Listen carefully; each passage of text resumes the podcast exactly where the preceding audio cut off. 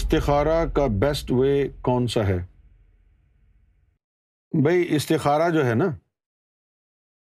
وہ ذکر قلب کے بغیر ٹرسٹ وردی نہیں ہے۔ ٹرسٹ وردی کا مطلب ہے کہ قابل بھروسہ نہیں ہے۔ کوئی کوئی استخارہ صحیح بھی ہو سکتا ہے اور کوئی استخارہ جو ہے زیادہ تر استخارہ جو بغیر ذکر قلب کے ہے وہ غلط ہی ہوتے ہیں۔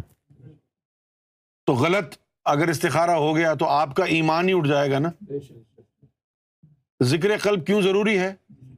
ذکر قلب اس لیے ضروری ہے کہ استخارہ کرنے کے بعد جب اس کا اشارہ ہوتا ہے کہ کیا کرنا ہے آپ کو، تو وہ اشارہ رب کی طرف سے ہے یا شیطان کی طرف سے، اس کو آپ کیسے پہچانیں گے؟ استخارہ تو آپ نے کر لیا۔ اب کیا کرنا ہے؟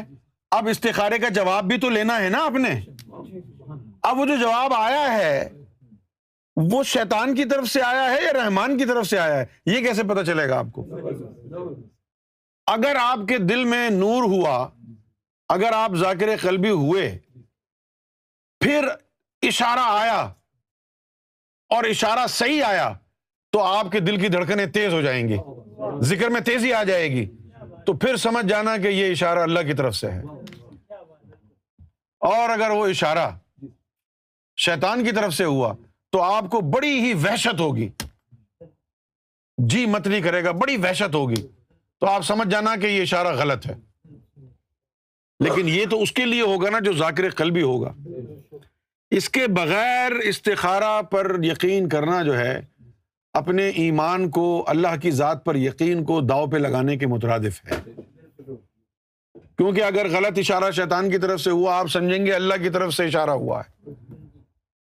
اور پھر اس میں نقصان ہو جائے گا تو آپ کا جو ہے ایمان ڈگمگ آ جائے گا۔ جی میں نے تو استخارہ کر کے کیا تھا، یہ غلط کیسے ہو گیا؟ پھر آپ کے ایمان میں دراڑے پڑ جائیں گی آج کل تو کوئی ہے نہیں نا، کنٹرول کرنے والا، کوئی ڈسپلن کرنے والا۔ آج تو ہر ایرا غیرا نتو خیرا استخارے کی دکان کھول کے ہمارے ملکوں میں بیٹھا ہوا ہے کہ جی استخارہ میں کر دیتا ہوں، میں کر دیتا ہوں۔ اور بس پیسے بھی لے لیتے ہیں، لوگوں کو بےخوف بناتے ہیں، اور ہوتا کچھ بھی نہیں۔ جیسا ہندوستان میں ہندوؤں میں کیا ہوتا ہے کہ وہ جناب شادی بیاہ سے پہلے وہ اس کی جو ہے، کیا نکالتے ہیں؟ کنڈلی نکالتے ہیں۔ مہورت تو فلموں میں ہوتا ہے۔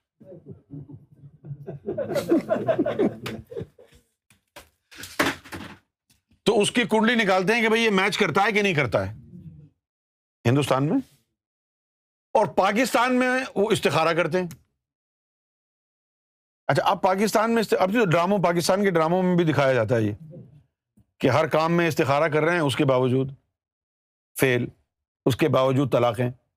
استخارہ کر کے شادی کی تو طلاق کیوں ہوئی؟ جب اللہ نے کہا بھی ٹھیک ہے، یہ تیرے لیے، تو پھر وہ بری کیسے نکلی؟ اس کا مطلب ہے کہ تمہارا استخارہ غلط تھا نا؟ تو استخارے کے لیے ضروری ہے کہ آپ ذاکر قلبی ہوں۔ اس کے بغیر استخارہ کرنا جو ہے وہ خطرناک ہے۔ کیونکہ اگر غلط اشارے کو آپ نے صحیح اشارہ سمجھ لیا، تو کام ہو جائے گا۔ جس طرح مرزا غلام احمد قادیانی کے ساتھ ہوا تھا۔ وہ بڑا عابد تھا، پرہیزگار تھا۔ روحانی نہیں تھا۔ اس کا مرشد نہیں تھا کوئی؟ مرزا غلام احمد قادیانی کا کوئی مرشد نہیں تھا اس کا۔ عبادت گزار تھا۔ اب جو زیادہ عبادت میں لگتا ہے کوئی بندہ، تو شیطان آتا ہے پھر۔ کہ دیکھوں ذرا، یہ کیا کر رہا ہے؟ صحیح ہے؟ اور شیطان آیا، اور اس نے، شیطان نے مختلف اس کو اشارے دیے۔ کبھی کہا کہ تو جیزز ہے، کبھی کہا تو مہدی ہے، کبھی کہا تو نبی ہے۔ پتہ نہیں کیا کیا اس کو پٹیاں پڑھا دی اور وہ سمجھا کہ یہ اشارے اللہ کی طرف سے ہوئے ہیں۔ ان اشاروں کے اوپر یقین کر کے وہ بھی گمراہ ہو گیا اور اس کے اب لاکھوں ماننے والے وہ بھی گمراہ ہو گئے۔ کیوں ہوئے یہ سب گمراہ؟ کیونکہ ان کے پاس ان اشاروں کو سمجھنے کی تعلیم نہیں تھی۔ اسی طرح مولانا طاہر القادری کے ساتھ ہوا۔ اس نے بہت سارے خواب دیکھے اور خواب بیان کیے۔ کہ بھائی حضور پاک صلی اللہ علیہ وسلم میرے خواب میں تشریف لائے ہیں اور انہوں نے کہا ہے کہ بھائی میں پاکستان میں سب لوگوں سے ناراض ہوں، صرف تم سے راضی ہوں۔ تم مجھے پی آئی اے کا ٹکٹ بھیجو، تو میں پاکستان آؤں گا۔ تو پہلے تو انہوں نے اپنا خواب سنایا کہ کہا کہ حضور راضی نہیں ہو رہے تھے، کہ نہیں نہیں نہیں میں میں نہیں آؤں گا۔ پھر میں نے ان کو جو ہے اپنا وعدہ دیا، تو پھر انہوں نے کہا اچھا چلو میں آ جاتا ہوں، لیکن صرف تمہارے ساتھ رہوں گا۔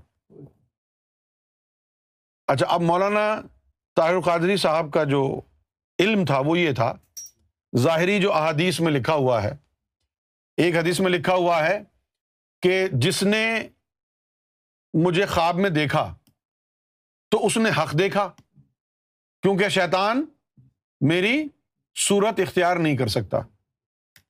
حالانکہ اس حدیث کی تشریحات مجدد الفسانی نے بیان بھی کی ہیں۔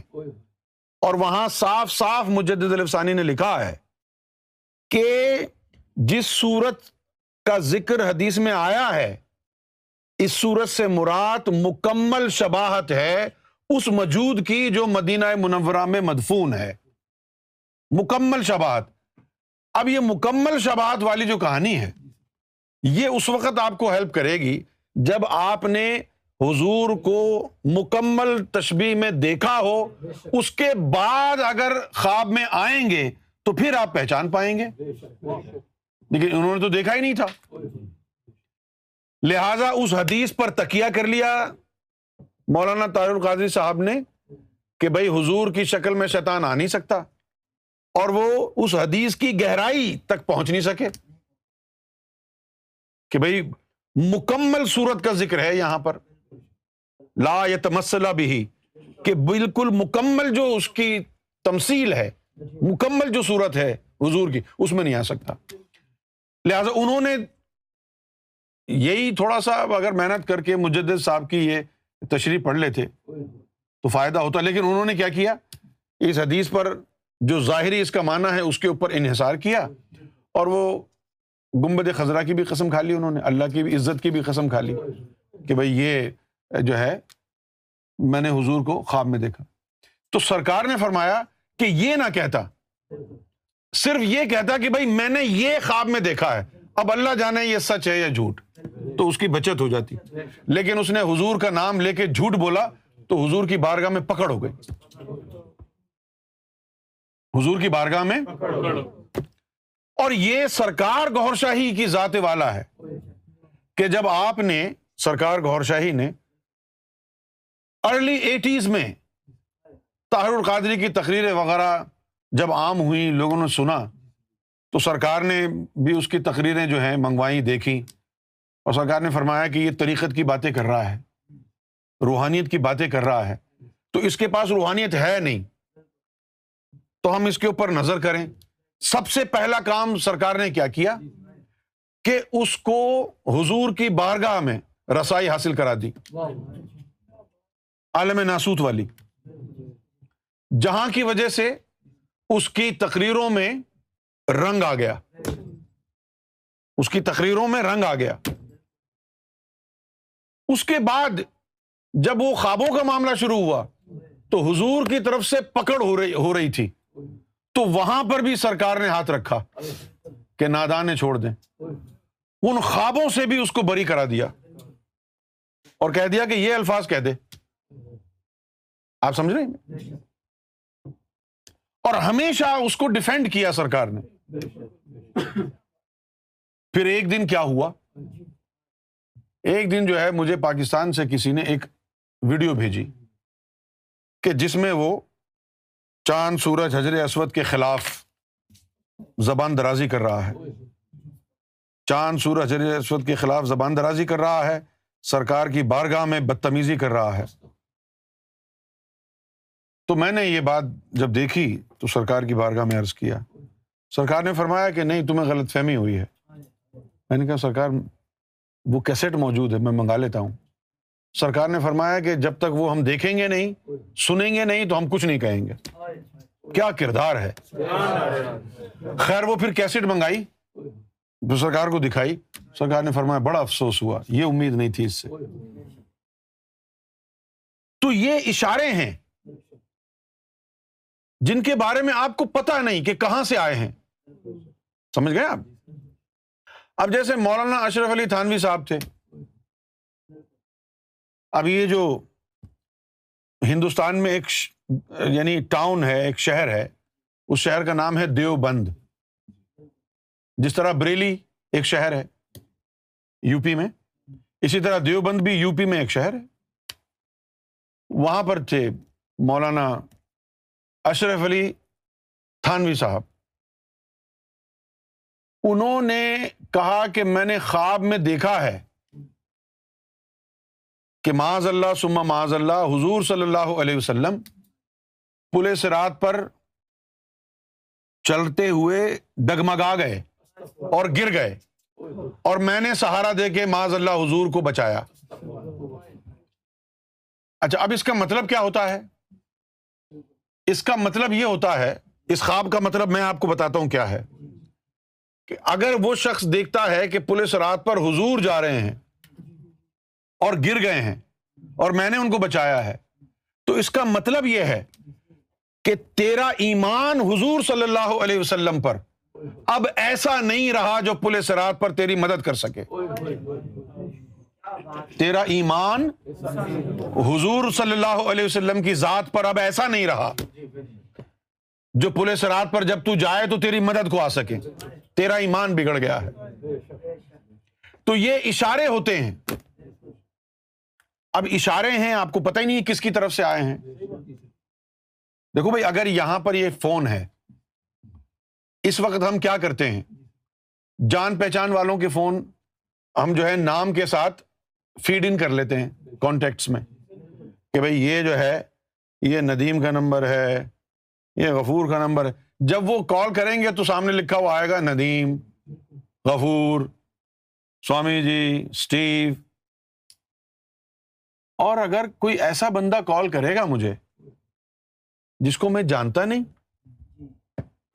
اور اس پر یہ کہ اس نے اپنا نمبر بھی چھپایا ہو اور آ رہا ہو ان نون کالر تو اب آپ کو کیا پتا؟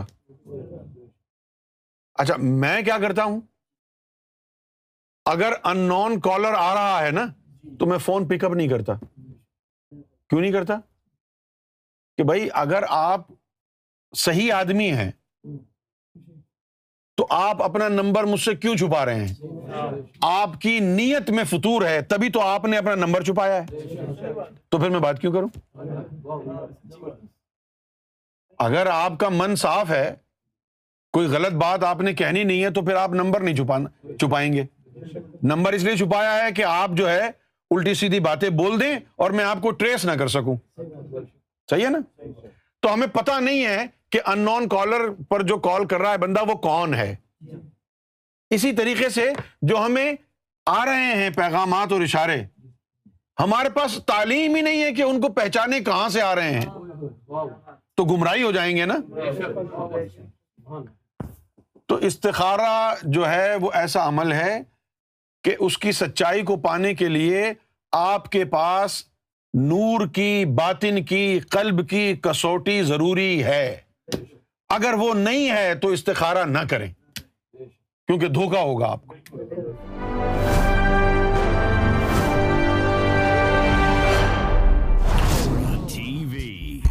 We bringing light love and peace in your life